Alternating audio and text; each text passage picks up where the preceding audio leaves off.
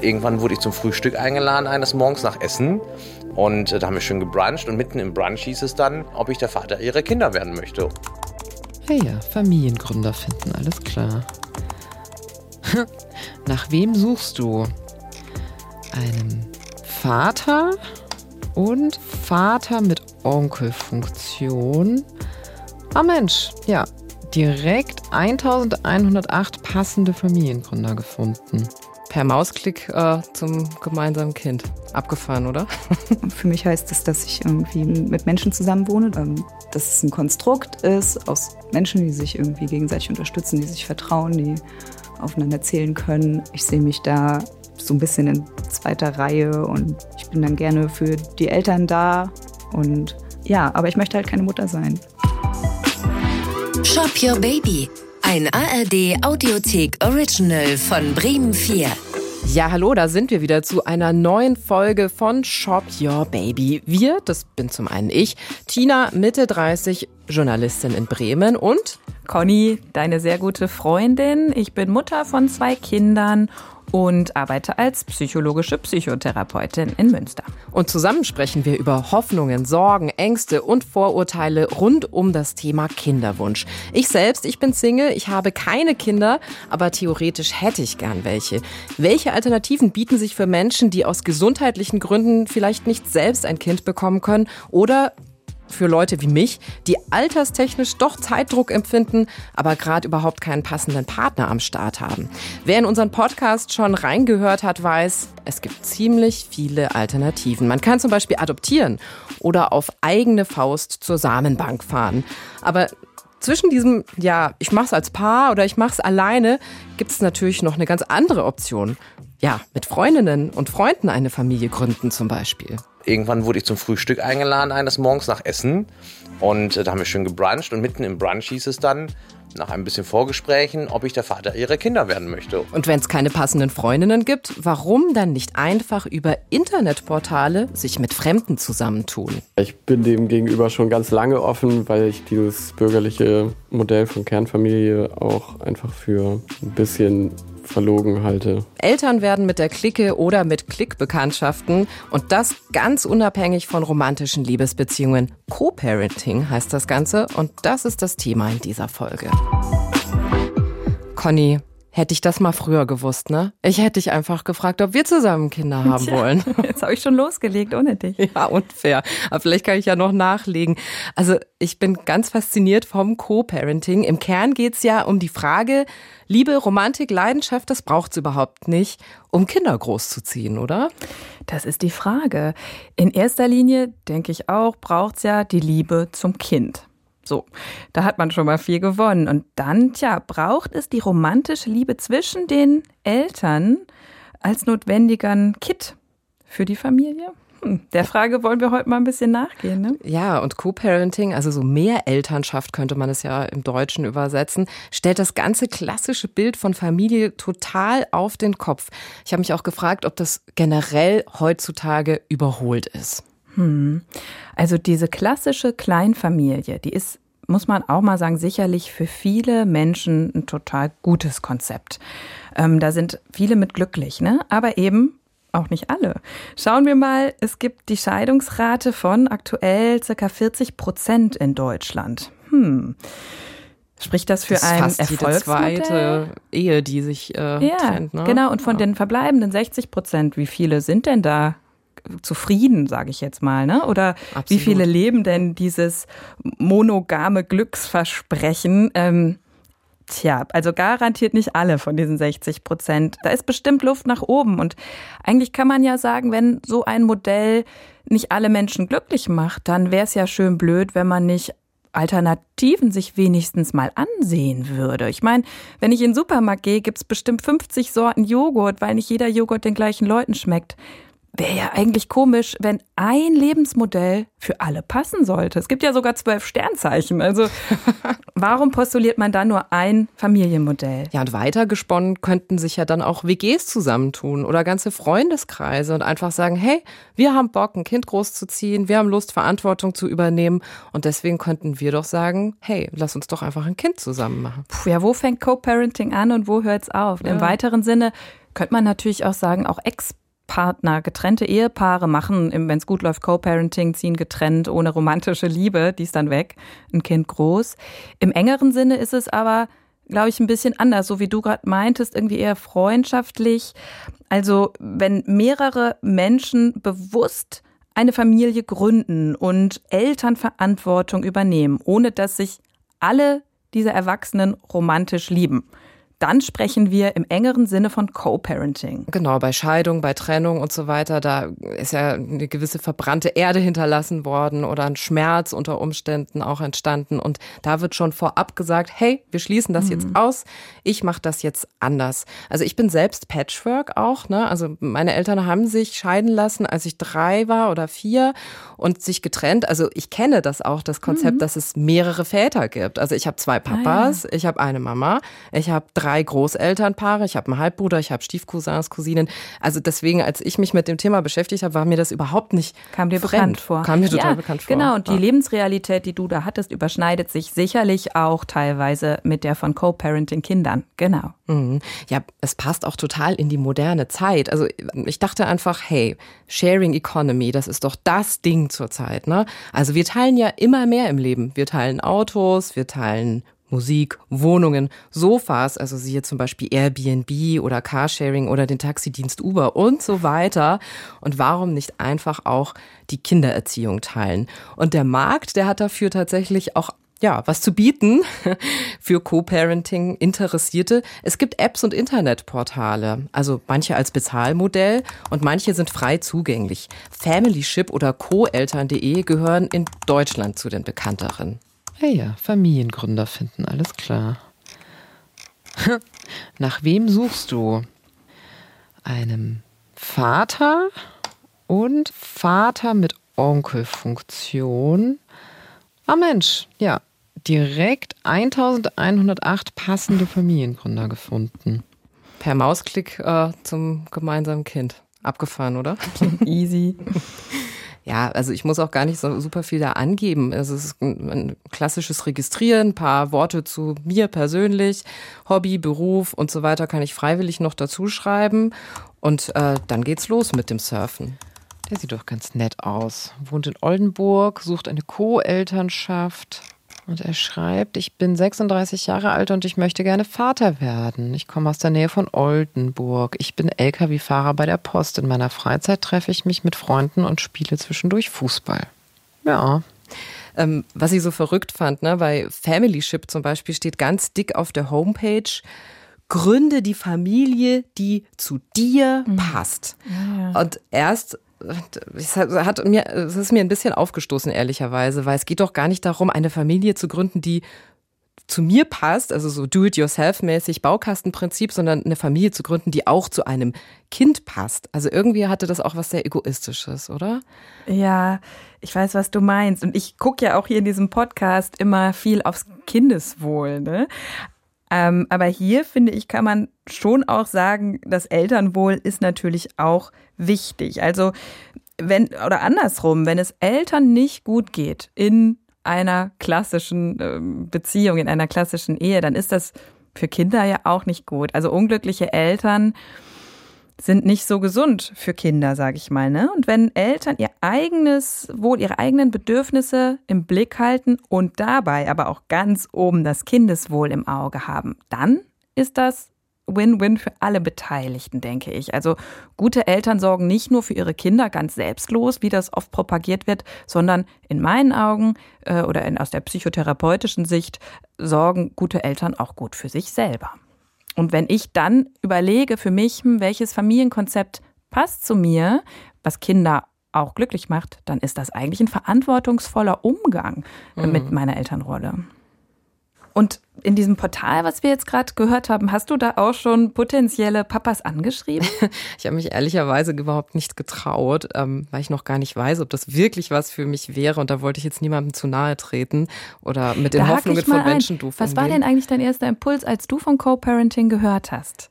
Ich dachte so, wow, es gibt äh, so viele Möglichkeiten, auch fernab von einer klassischen Liebesbeziehung eine Familie zu gründen. Und warum brauche ich überhaupt einen Partner? Ich bin, habe doch so gute Freundinnen, die kenne ich schon seit Jahren und Freunde. Ja. Warum sich nicht mit denen zusammentun? Mit Fremden, da habe ich noch ganz viele Fragezeichen im Kopf. Okay. So, aber ähm, ich okay. habe deswegen extra mich auch mit jemandem unterhalten, der sich jetzt auf ein Internetportal begeben hat und darüber eben eine Kindsmama sucht oder auf die Suche gegangen ist. Das bist du. Das bin ich. Genau. Das ist auf jeden Fall mein Profilbild mit meinem äh, Patenkind. Super Sweet. cute. Siehst auf jeden Fall aus wie ein Super Daddy. Guck mal, wie glücklich ich aussehe mit diesem kleinen Kind genau. auf dem Arm. Ja, man muss ja Werbung für sich machen. Ja, ja der, der da Werbung für sich macht, das ist Paul. Mhm. Äh, er ist genauso alt wie ich, 36 Jahre und eigentlich in der Kulturbranche am Arbeiten. Durch Corona ähm, jobbt er jetzt aber eher gerade als Sekretär bei einer Rechtsanwaltskanzlei. Ähm, und er selbst sagt eben auch, es hat ihn selbst ultra viel Überwindung gekostet, am Anfang auf so Portale zu gehen. Vorher war mir das sehr suspekt, sozusagen ins Internet zu gehen, um sich mit irgendwelchen random Leuten zu treffen. Aber ja, aus pragmatischen Gründen und aus der Notwendigkeit es dann gemacht. Also ähnlich wie bei dir, uh, ein anonymer Mensch, da will ich erstmal nichts mit zu tun haben. Ne? Ja, genau. Und er sagt eben, er hat trotzdem die Notwendigkeit gesehen. Ich spoiler mal schon mal. Er hat eigentlich eine Freundin ah. und die will definitiv keine. Kinder. Darüber können wir dann später im Podcast auch nochmal sprechen, wie die das dann innerhalb ihrer Beziehung geschafft haben, da zu einem Kompromiss zu kommen. Aber ansonsten. Wie lief ja, denn bei ihm, beim Paul? Beim Paul, wie es beim Paul lief. Ja, ähm, der Paul, der hat mehrere Wochen auf der Plattform gesucht und hat dann auch mit verschiedenen gechattet und Bedürfnisse ausgetauscht.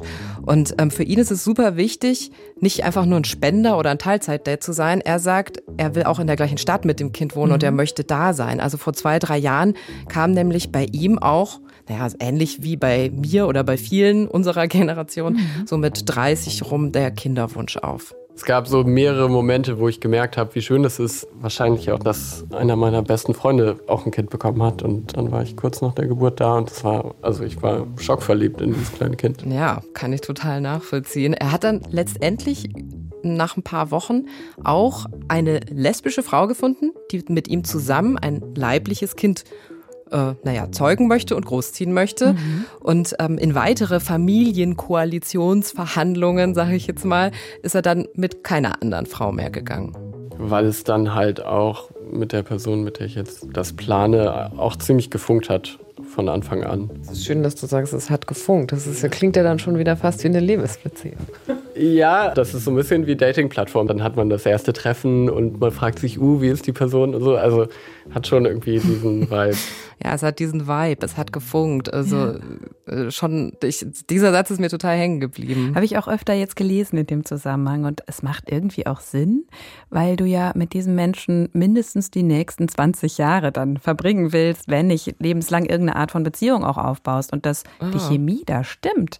Ja, das Paul und sie kennen sich seit einem Jahr mhm. und ähm, gehen jetzt eben in die Planungsphase ähm, nach der Kennenlernphase. Und ich habe mich dann wirklich gefragt, wie viel Funken braucht's denn äh, zwischen Eltern, damit eine Art Verbindlichkeit für ein gemeinsames Kind und eine gemeinsame Zukunft überhaupt entsteht? Tja, schon so einiges, würde ich denken, oder? Also gemeinsame Werte, gemeinsame Ansichten von Pädagogik. Was will ich meinem Kind mitgeben? Wie will ich den Alltag gestalten? Ähm, wie verteilen wir die Rollen? Also da müssen schon einige Überschneidungen da sein, denke ich, damit man eine gute Ausgangsbasis hat. Und irgendwie muss man sich auch einfach riechen können. Ähm, sonst stell mal vor, du hast nie Lust, irgendwie den anderen zu treffen. Man wird ja auch viel gemeinsame Zeit verbringen, auch mit dem Kind. Ne? Und wie blöd das wäre, wenn man sich dazu immer zwingen müsste. Ja, und sich das zu organisieren beim Co-Parenting, ohne das Verknalltsein, ohne die Hormone, mhm. ohne die Romantik, für mich ist noch ein bisschen schwer ähm, vorstellbar tatsächlich. Ähm, Vielleicht auch nicht schlecht, weißt du, verliebt sein verzerrt die Realität ungemein. Hm, Manche stimmt. vergleichen das auch mit einem wahnhaften Zustand sogar. Und ich habe schon von Kolleginnen gehört, die die Psychotherapie dann aussetzen, wenn Menschen frisch verliebt sind, weil Was? die dann nicht so zurechnungsfähig sind. Wirklich. ähm, Und wir treffen da ja auch einfach Fehlentscheidungen. Wir sehen den anderen verzerrt. Und wenn du jetzt keine rosarote Brille anhast, vielleicht, Hypothese, weiß ich nicht, bist du aber auch besser imstande, rational, pragmatisch dir einen passenden Menschen auszusuchen, mit dem du die nächsten Jahrzehnte den Weg gehst. Gleichzeitig hätte ich aber total die Furcht, dass die Person mich dann doch irgendwann sitzen mhm. lässt. Also, und dass ich dann hängen gelassen werde, dass ich dann äh, mit ja. dem Kind allein gelassen werde. Also, es ist ja trotzdem mega relevant, dass da eine Art Vertrauensbasis da ist. Ähm, Absolut, ne? Gibt es denn Studien dazu, ob romantische Liebe mehr Verantwortungsgefühl, Bindungsgefühl, Pflichtbewusstsein schafft? Hm. Also ich würde denken, wenn du jemanden in einer Liebesbeziehung kennst, und dann dich für Kinder entscheidest, kennst du den wahrscheinlich in der Regel besser und das Vertrauen ist größer, als wenn du jetzt paar Monate, ein Jahr lang jemand völlig Fremden kennenlernst, mal triffst. Ähm, du kannst viel besser dann einschätzen, was ist das für ein Mensch? Du kennst in der Beziehung das Umfeld, die Biografie, die Familie, die Freunde im besten Fall. Also ich glaube schon, dass man dann eigentlich ein besseres Gefühl dafür hat, wen man da vor sich hat. Mhm. Hundertprozentige Sicherheit gibt es da natürlich auch nicht. Ob dann nach der Familiengründung beide Partner bleiben, dass einer sich aus dem Staub macht, gibt es natürlich in allen Konstellationen. Aber klar, also diese Vertrauensbildung stelle ich mir auch viel schwieriger vor bei dem geklickten Menschen aus dem Internet. Mhm. Wie hat der Paul das gemacht? Was jetzt gemacht? Wie hat er das gemacht, äh, die andere kennenzulernen, die Kindsmutter? Die sind öfter spazieren gegangen, Kaffee trinken gewesen, mal nur zu zweit, mal jeweils mit dem, mit den beiden Partnerinnen mhm. zusammen. Mhm. Also das war jetzt schon ein längeres Kennenlernen. Mhm. Und er sagt eben auch, wir sind jetzt befreundet. So, ne? Das ist jetzt nicht einfach nur noch eine Geschäftsbeziehung. Ja, das ist ja schon mal eine gute Basis, aber auch das garantiert natürlich nicht, dass beide da bleiben. Und ich denke, deswegen, jetzt um bei dir zu bleiben, wäre es zum Beispiel wichtig, wenn du das für dich aussuchen würdest, dass du, selbst wenn der andere sich aus dem Staub machst, dass deine Welt dann nicht zusammenbricht, dass du irgendwie immer noch den Alltag stemmen könntest oder auch finanziell sich nicht abhängig zu machen. Mhm, also das stelle ich mir bei diesem Modell wichtiger vor, noch wichtiger, ist eh wichtig, aber noch wichtiger als bei anderen, oder? Stimmt, eine Gemeinschaft braucht es immer und mhm. nicht nur mit der Person, die die Hand hebt und sagt, ich möchte das Kind mit dir großziehen. Ja. Ähm, jetzt mal von der Elternperspektive zur Kindsperspektive. Wie wichtig ist es denn eigentlich, dass ein Kind auch emotionale Liebe von Eltern vorgelebt bekommt? Also welche Art von Role Models sind am gesündesten ähm, beim Großwerden? Also weil ich stelle mir das so vor, dann sind da Eltern, die herzen sich nicht, die umarmen sich nicht, ähm, die, mhm. aber die schätzen sich sehr. Mhm. Braucht es das, die emotionale Liebe als Role Model, um ein Kind gesund großzuziehen? Wie eingangs gesagt, erstmal braucht es die Liebe zum Kind denke ich. Und die ist ja gerade bei diesen Co-Elternschaften besonders gegeben, denn das sind immer bewusste Entscheidungen fürs absolute Wunschkind. Die Leute mhm. nehmen total viel auf sich, gehen neue Pfade, um dieses Kind zu haben. Das heißt, die erfahren schon total viel Liebe. Ähm, und naja, der Paul, wenn ich es jetzt richtig verstanden habe, hat er auch eine Freundin. Ne? Also das Kind würde ja auch schon den Paul als liebenden Partner erleben und wenn nicht den Paul, dann gibt's noch 999.000 andere Leute im Umfeld. Also die, die Rollenmodelle für die klassische Zweierbeziehung, die gibt's ja wie Sand am Meer. Also ich glaube nicht, dass ein Kind Schaden nimmt, wenn es das zu Hause nicht erlebt. Also wichtig fände ich eben Respekt und Achtung und Wohlwollen und Wertschätzung, solche Dinge. Und wenn es das zwischen den Eltern sieht, dann ist das Gold wert. Das sind echt viel wichtiger, ne? Ja gut, aber was wir schon mal als erstes festhalten können, rein zeitökonomisch gedacht, der kürzere Weg äh, sind Co-Parenting-Portale ganz bestimmt nicht automatisch. Du investierst viel Zeit in Kennenlernen in Bedürfnisse abchecken. Ähm, meine Tendenz ging dann jetzt als erstes doch eher dahin zu sagen, ich frage lieber Freundinnen und Freunde, ob sie nicht Lust hätten, ähm, mit mir zusammen ein Kind groß zu ziehen. Na klar, du als alter WG-Hase, das ist äh, dein Ding, ne? Lebensgemeinschaften mit Freunden, das ist dir auch nicht neu, klar. Ja, ich mag einen Rodel und ich meine, ähm, du erinnerst dich ja vielleicht in Podcast-Folge Nummer drei, da haben wir über Samenspende gesprochen und ich habe da ja auch unter anderem diesen Freund hier angehauen. Naja gut, ich möchte gerne von dir wissen, ob du mir rein theoretisch oder praktisch dir vorstellen könntest, mir irgendwie ja, Samen zu spenden. Klar. Hä, was? was? Habe ich direkt die Rampe genutzt, habe mich weiter mit ihm unterhalten und mit ihm äh, Bedürfnisse gegenseitig ausgecheckt. Ja, aber würdest du dann auch Verantwortung übernehmen wollen? Also finanzielle oder würdest du dann auch sagen, yo, ich habe Bock, das Kind von der Schule oder vom Kindergarten abzuholen, äh, Windeln zu wechseln oder weiß ich nicht, ja, einkaufen das zu gehen? Andere, das ist ja eine andere Frage. Klar kann ich mir vorstellen, irgendwie mal gelegentlich auf ein Kind aufzupassen oder irgendwie bestimmte Aufgaben zu machen. Ja, wahrscheinlich würden jetzt Eltern äh, gehen jetzt auf die Barrikaden und sagen, ja, gelegentlich mal auf ein Kind aufpassen. Was natürlich, ist das denn? Nee, natürlich, aber du hast ja nicht gefragt, ob ich dein Partner ja. sein will und mit dir ein Kind haben möchte, sondern nur, ob ich dir den Samen spenden will. Also müsstest du dir ja eher die Gedanken machen, was du eigentlich wolltest mit den Samen. Fair super, enough. super gut. Ihr seid beide super gut. Ihr sprecht genau an, was wichtig ist. Du hattest eingangs von diesem Internetportal irgendwas, was suche ich mit Onkelfunktion, sowas hattest du erwähnt. Ja, ein Vater mit Onkelfunktion. Ich glaube, das ist das, was ähm, der da da meint. Ne? Onkelfunktion heißt doch, glaube ich, in diesem Bereich, dass man mal so Ausflüge zusammen macht, so, aber nicht Vollzeitpapa ist, so, oder? Ja, genau. Ah, also, ja. dass man da Teilzeit-Dad letztlich ist. Ne? Ich habe mich wirklich gefragt, wie ich checke, ob jemand wirklich zu mir passt als Co-Vater. Ne? Ganz spontan würde das zu dir passen? Jemand, der sagt, ich passe mal auf das Kind auf, also gefühlsmäßig, top oder flop? flop, wenn ich mhm. keine anderen Backup-Optionen Ja, habe, genau. Freundinnen, Freunde, die mir sonst helfen. Mhm. Ja. Also wäre das ähm, äh, von deinem Gefühl, wenn, sagst du lieber aktiver Vater. Jemand, der sagt, ich habe Bock auf ein Kind und wir teilen das Ja, ich stelle mir Mhm. sonst vor, dass da ganz schön viel Frustration draus erwächst, wenn äh, ich die ganze Care-Arbeit übernehme. Und das ist ja auch das klassische Frauenbild. Genau, ich glaube, das ist auch ein Mhm. Risiko von diesen Co-Elternschaften, dass in Wirklichkeit zwei Alleinerziehende oder dann eine Alleinerziehende dabei entstehen, die dann auch diese ganze Überlastung, den Frust haben, was das Risiko ist. Und eigentlich ist Co-Elternschaft ja als Entlastung auch gedacht, oder? Absolut, ja. Und was sollte ich denn definitiv Leute fragen, die für mich als Co-Vater in Frage kämen, um das vorher gut abchecken zu Boah, können? also ich glaube, deine Screening-Frage, die du gestellt hast, die hat ihn ja schon eigentlich ausgesiebt. Die war goldrichtig. Und davon gibt's noch wahnsinnig viele andere. Ich habe mal das Internet durchforstet und Aha. es gibt schon Checklisten zum Thema. Ich habe dir Ach, eine echt? solche Checkliste für Co-Eltern. Oh, ich habe dir mal ein eine mitgebracht. Oh Mensch, danke. Willst du mal gucken? ich gucke gerne mal drauf, warte. Ah, So. Checkliste für Co-Eltern. Die ist so drei DIN A4 Seiten lang. Ja. Zu ergänzen noch mit eigenen Themen. Oh Aber Gott, das ist ja eine Riesenliste. Die ist ja richtig, richtig lang. Da muss ich ja ein ganzes Interview mit den Personen naja, der. Paul hat ja schon ein Jahr lang die Co-Mutter kennengelernt. Du hast, man nimmt sich wahrscheinlich auch Zeit für sowas, oder? Stimmt. Ich lese mal vor. Also Finanzen. Wie viel verdienen beide? Je nach Betreuungsmodell kann ein Elternteil mehr betreuen und muss gegebenenfalls Teilzeit arbeiten. Brauche ich als mehr betreuender Elternteil Unterhalt? Wie habe ich mir die Elternzeitregelung vorgestellt? Wie viele Rücklagen habe ich? Oder im Bereich äh, Erziehung, wenn ich sehr festgelegt bin, zieht der andere mit? Wenn es mir eher egal ist, kann ich mit den Vorlieben der des anderen leben? Oder auch so medizinische Fragen. Was machen wir, wenn das Kind behindert ist? Bestehe ich auf einen Gentest?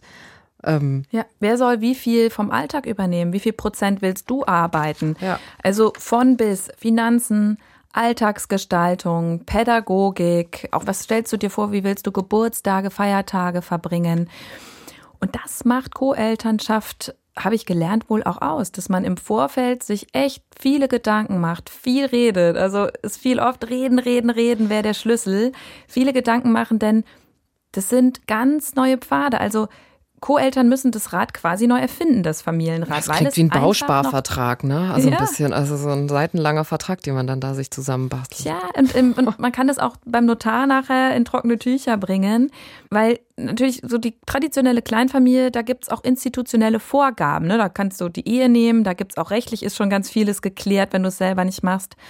Und diese ganzen ausgetretenen Pfade, die haben Co-Eltern nicht. Die müssen das komplett neu machen. Das ist total viel Arbeit, bietet aber auch Chancen, denn wenn alle viel miteinander reden, ist das ja erstmal gut für alle. Ich glaube, in klassischen Ehen wird ja viel zu wenig geredet häufig, ne? Ja, eigentlich braucht es die Checkliste für alle vorher. könnten auch klassische Also. Kleinfamilien vor Familiengründung einfach mal durchgehen. Mhm. Absolut. Und das macht halt Sinn, dass beide gucken, passt es wirklich und da auch ehrlich zu sich sind, damit nicht nachher, wenn man dann da steht mit dem Säugling, der irgendwie viel schreit und die Nerven blank liegen, dann plötzlich vor ungelösten Problemen steht.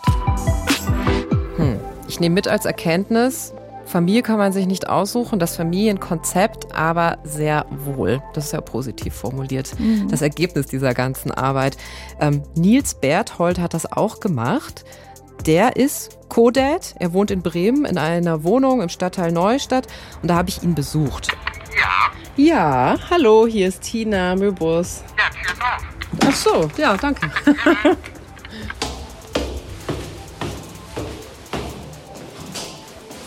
hallo, ich bin Tina Möbus. Komm gerne rein. Er ist schwul und er ist Single und er wurde von einem befreundeten lesbischen Paar gefragt, ob er nicht Co-Vater sein wolle. Da sieht man sie noch, als sie ganz klein war, da haben wir ein schönes Fotoshooting gemacht. Oder das ist an Heiligabend entstanden, da hat sie sich so kaputt gelacht, weil sie immer wieder über meine Wange strich und sagt, Papa, du bist so behaart im Gesicht. Ja, Mama und Mami haben keinen Bart. ja, Mama und Mami haben kein Bart, die sind aber auch äh, im Elternkonzept mit drin und er ist eben der Vater einer neunjährigen ah. Tochter zusammen mit zwei Frauen. Ah ja, also Paul ist noch dabei zu planen und genau. Nils hat schon. Schon Nils vor neun Jahren, vor ja, zehn ja. Jahren. Der war schon früh dran. Das ist ja alles noch eine neue Schiene eigentlich. Ne? Ja. ja, wobei bei Regenbogenfamilien, da gibt es ja sehr oft diese äh, Konstellationen, dass es auf natürlichem Wege auch gar nicht geht. Da ist man mhm. dann vielleicht schon früher findiger Das sind gewesen. die Pioniere in dem Bereich. Exakt, genau so ist es. Naja, Nils ist Teilzeit-Date. Ne? Also mhm. ähm, er ist der Vater mit Onkelfunktionen. Er fährt jeden Monat für vier, fünf Tage von Bremen nach Bielefeld da wohnen seine Tochter, die leibliche Mutter und die soziale Mutter. Mhm. Und dann wohnt er da auch mit in dieser Wohnung. Mit Mami, Mama und Tochter unter einem Dach. Das ist mal so, dass beide Damen ausfliegen und ich alleine mit der Lütschen bin. Und wir dann uns ein Papa-Tochter-Wochenende machen. Es ist auch mal so, dass wir zum Beispiel wegfahren, irgendwohin Ausflüge machen übers Wochenende. Auch mal zu meinen Gruppen Eltern fahren und dann zum Beispiel da das Wochenende verbringen.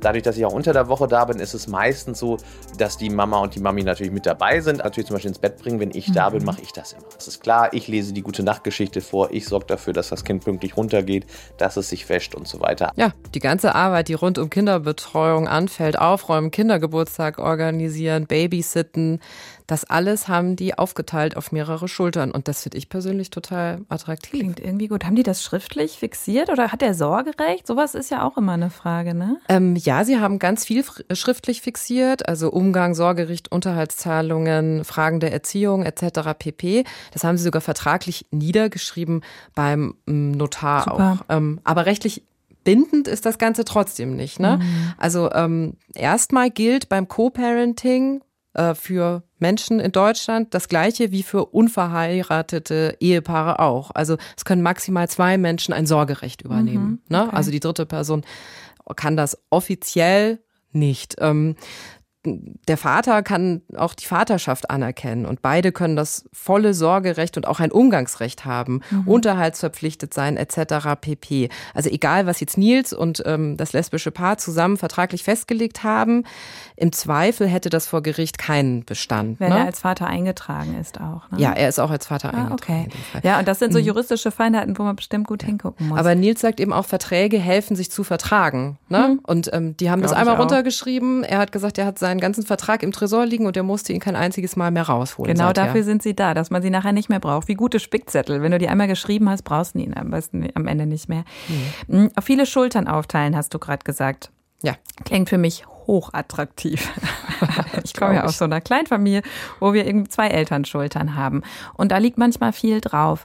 Und du hast mich eingangs gefragt, ist das, ähm, geht das überhaupt, ähm, Elternsein ohne romantische Liebe? Man könnte ja auch eigentlich umgekehrt fragen, geht das überhaupt? Romantische Liebe, die Paarbeziehung handeln, Freundin sein, äh, Liebhaberin sein, Finanzberaterin sein und gleichzeitig aber auch zusammen Eltern von einem Kind sein und dann noch berufstätig sein. Also diese ganzen Rollen, boah, das ist so viel Anspruch an mhm. unsere äh, Paarbeziehung heutzutage, die wir da stellen, eigentlich vollkommen überfrachtet wie geht das? Also ja. deswegen eigentlich zu sagen, boah, wir splitten das so auf. Ich, ich verteile so die Elternschaft auf mehr Schultern, dafür bleibt mehr Raum für auch Paarbeziehungen und auch das Kind hat mehr Ansprechpartner. Irgendein Elternteil wird schon noch Lust haben, mir heute was vorzulesen. Wenn drei keine Lust haben, gehe ich zu Nummer vier. Das macht ja irgendwie auch total Sinn. Ne? Andererseits ähm, gibt es natürlich auch ein paar Nachteile. Also das kann ja auch, also mehr Leute. Heißt auch mehr Stress. Heißt auch mehr Stress, ja. Was, was glaubst du? Wo kommt mehr Stress her? Was stellst du dir da so vor? Was findest du stressig an dem Gedanken? Naja, bei drei Leuten ist ja gibt es ja immer eine Mehrheitsentscheidung. Das finde ich zum Beispiel sehr attraktiv. Wenn zwei streiten, sagt halt eben die dritte Person, was Sache ist. Also mhm. das finde ich gar nicht so schlecht. Aber du hast total recht. Also das Ende der romantischen Beziehung als Ideal für Familie heißt nicht das Ende von Stress. Mhm. Und ähm, das sagt Nils selbst eben auch. Ich habe übrigens nur mit ihm reden können. Die beiden Mütter äh, wollten kein Interview dazu geben. Aber Nils sagt ganz klar, zu dritt überwiegen trotzdem definitiv die mhm. Vorteile. Mhm dadurch, dass wir drei Elternteile sind, das Kind kriegt so viel Liebe aus allen Ecken und Enden. Ähm, dadurch, dass es auch immer nur temporäre Zusammentreffen sind, glaube ich, sind alle toleranter. Weil man auch mal sagt, ja, dann der Nils hat seine Spleens und dann machen die mal eine Faust in der Tasche und ich sage, oh, das machen die wieder so, ja, bei mir zu Hause würde ich es anders machen, oh. Aber da schnauft man einmal tief durch und dann ist das auch wieder weg. Ja. Glaube ich auch. Also für mich persönlich, ich finde es auch entspannend, wenn da mehr Leute dabei sind. Also vielleicht, äh, kann, weiß ich nicht, ob es da irgendwelche psychologische Studien dazu gibt, dass mehr Menschen auch bedeutet, dass es mehr Stress gibt. Ich glaube nicht. Es gibt da mehr einfach auszuhandeln. Aber ähm, erstmal, wenn du nach Studien fragst, dieses ganze Gebiet Co-Elternschaft ist total jung. Es gibt eine total spannende und umfangreiche Überblicksarbeit, ein Essay namens Co-Parenting und die Zukunft der Liebe über postromantische Elternschaft mhm. von Christine Wimbauer. Kann man mal reingucken, wenn man sich fürs Thema interessiert. Das ist total spannend, aber letztlich ähm, richtig Studien mit größeren Fallzahlen und die Erfahrungswerte, die fehlen uns natürlich noch, weil das einfach ja noch nicht so gang und gäbe ist. Ne? Aber doch, also mehr Menschen bringen natürlich auch mehr Trouble mit sich. Zum Beispiel auch einfach Variablen, die sich ändern können. Zum Beispiel, ich verliere meinen Job, muss umziehen. Die Wahrscheinlichkeit in der klassischen Kleinfamilie betrifft nur zwei Leute. Hast du vier Eltern, kann das schon vier Eltern betreffen. Oder jemand, der plötzlich sein Leben umschmeißt und dann hängen da alle irgendwie mit drin. Ähm, es gibt mehr Diaden, also mehr Zweierbeziehungen. Bei drei Leuten habe ich schon eins, zwei, drei, vier. Also habe ich, können, dann gibt es auch mehr Allianzen, mehr Geheimnisse. Geheimnisse vielleicht, mehr, dass das mal kippt über die Zeit, mm, wer sich mit wem wie versteht. Ähm, es kann sein, dass einer so ein bisschen, wir nennen das soziales Trittbrett fahren, ach, die anderen beiden kümmern sich schon und der eine der, der, der, der, der, ja, der chillt so rum und macht nicht viel. Und das kannst du, also das geht schneller in größeren Gruppen, ne, weil ich mich dann hinter der Gruppe verstecken kann. Irgendjemand wird es schon machen. Also ich will sagen, da lauern einfach nochmal andere Gefahren in diesen Alternativkonstellationen. Ne? Ähm, hat Vorteile und gleichzeitig können die Vorteile auch sowas wie, wir müssen viel mehr reden, kann total gut sein, kann aber auch echt nervig sein im Alltag. Das ist wirklich Geschmacksfrage. Ne? Mhm. Genauso wie beim Wohnen. Wie will ich leben? Möchte ich alleine leben, in der WG leben? mit Partner, Partnerin leben. Genau. Irgendwie muss man für sich immer selber gucken, wie es gerade passt. Aber was ja wirklich, wirklich, wirklich ähm, ein Vorteil ist, ist, wie du schon erwähnt hast, dass der Erwartungsdruck in eine einzige Liebesbeziehung umgangen werden kann. Ne? Das Schlimmste ist ja, wenn man sich darüber streiten muss, mhm. ob man ein mhm. Kind möchte ja, oder Paul nicht. Eben, ne? Genau, also Paul hat eine Freundin, sie sagt, sie will definitiv keine Kinder. Und ähm, Paul hat jetzt glücklicherweise eben diesen Kompromiss äh, mit seiner Freundin Marte gefunden und als Co-Parenter über ein Internetportal eine mögliche Kindsmama gefunden, weil die Beziehung hat das absolut gefährdet, dass die da so unterschiedliche Wünsche hatten. Na klar, also volle Kanne. Das ist, glaube ich, einer der größten Konflikte gewesen, die wir je gehabt haben. Ich denke schon, dass wenn wir dieses Modell jetzt nicht gefunden hätten oder das wenn das jetzt nicht gefruchtet hätte, wären wir wahrscheinlich jetzt nicht mehr zusammen, muss man wahrscheinlich so klar sagen. Die sind seit zehn Jahren zusammen, ne? Aha. Also die sind jetzt kein frisches Paar oder okay. so. Ähm, ich habe auch mit Pauls Freundin Marte über diese Thematik gesprochen und das hat sie dazu gesagt. Da bin ich gespannt. Natürlich hat es Druck ausgelöst. Das war natürlich so das harteste Brett, was man bohren musste. Und ähm, wenn man dann zwei so völlig unterschiedliche Wünsche oder Bedürfnisse hat, also ich wollte niemanden das verwehren, diesen Wunsch. Der Kinderwunsch als absoluter Beziehungskiller. Hm, das, Warum ist das so? Ja, Warum? das ist ja eine schlimme Sackgasse, in die man als Paar geraten kann. Ne?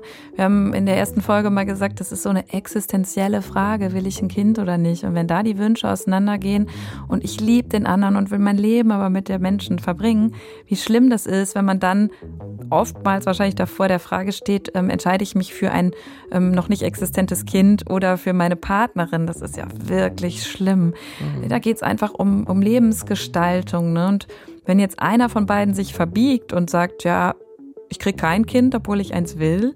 Und dann nachher, nach 20 Jahren, ist man irgendwie frustriert und lädt das irgendwie indirekt beim Partner ab. Ob das so eine Beziehung überlebt oder ob es der gut tut, fraglich. Und umgekehrt, wenn sich dann einer wieder Willen für ein Kind entscheidet, auch schrecklich fürs Kind, für alle Beteiligten.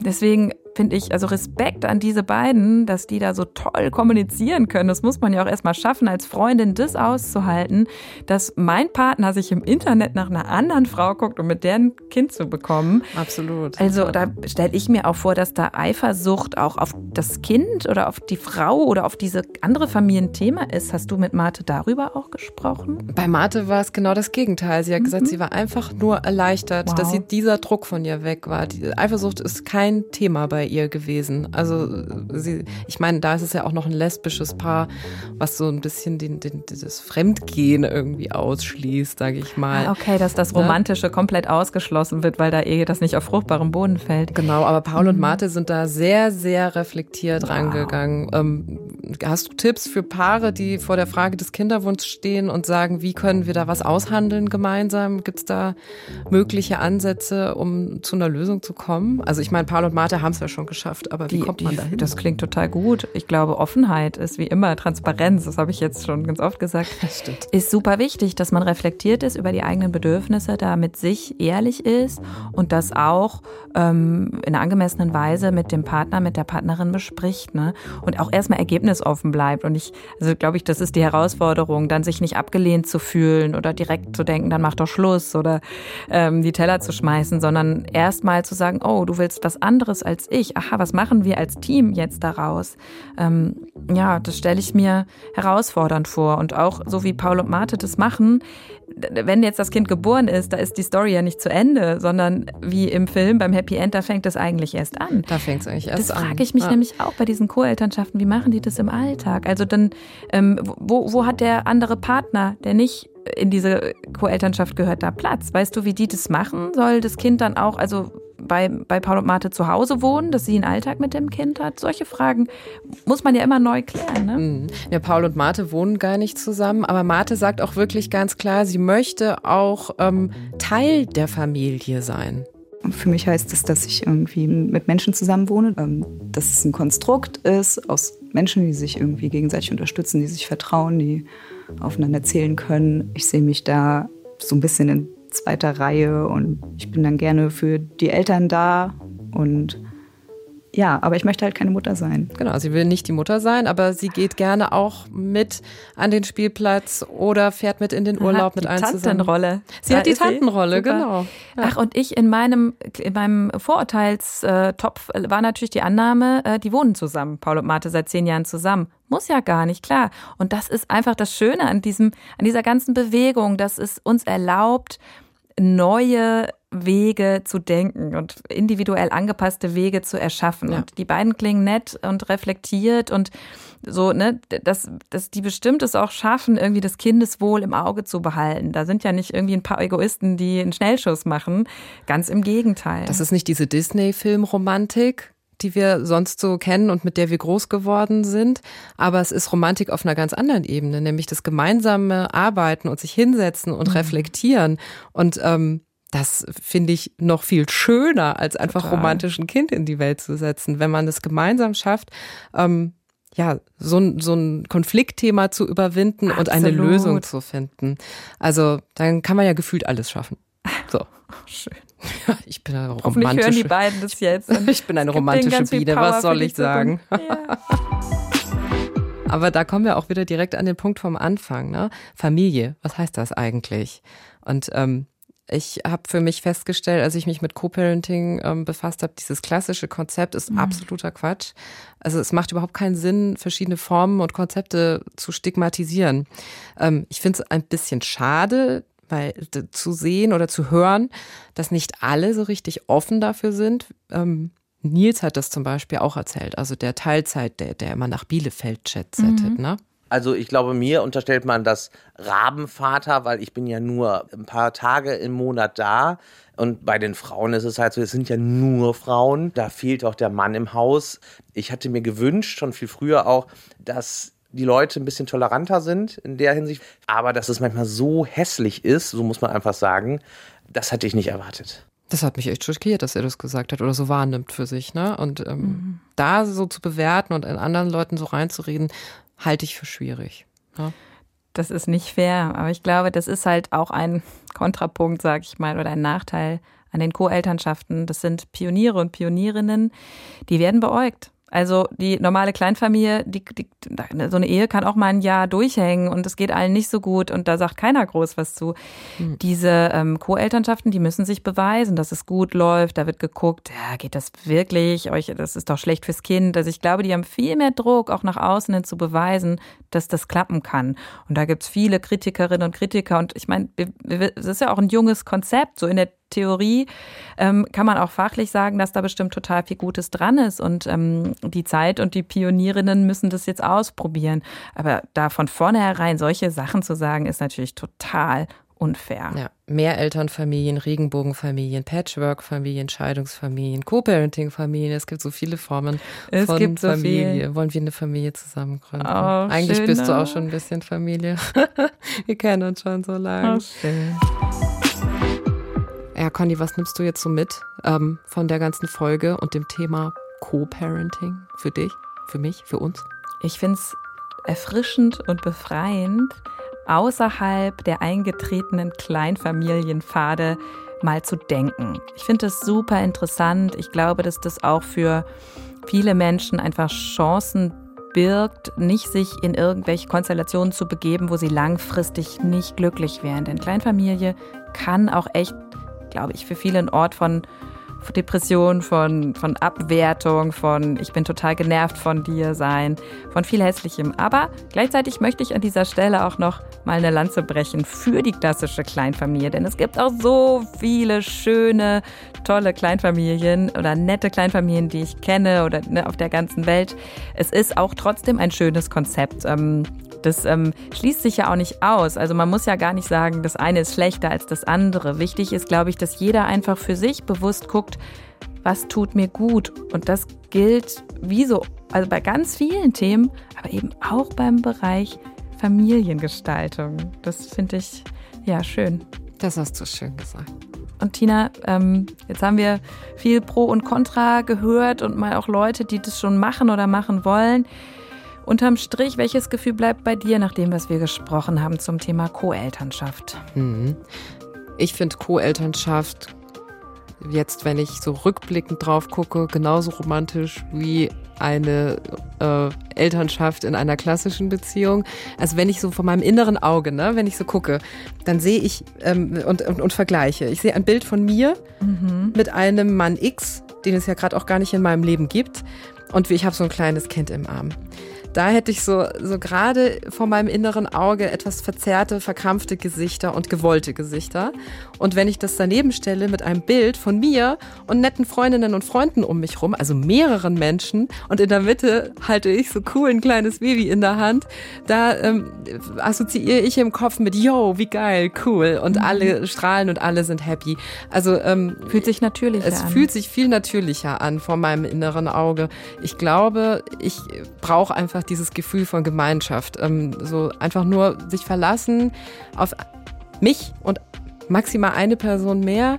Jetzt aktuell habe ich das Gefühl, das ähm, fühlt sich gar nicht so natürlich an, weil ich bin ein Mensch, mit der gerne in Klicken ist, im Rudel ist, mit sich mit vielen Menschen trifft.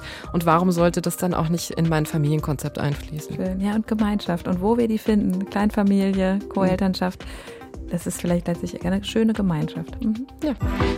Familie, was heißt das denn für euch? Was denkt ihr über Co-Parenting? Wäre das eine Option? Familie mit Freundinnen und Freunden statt mit dem Partner?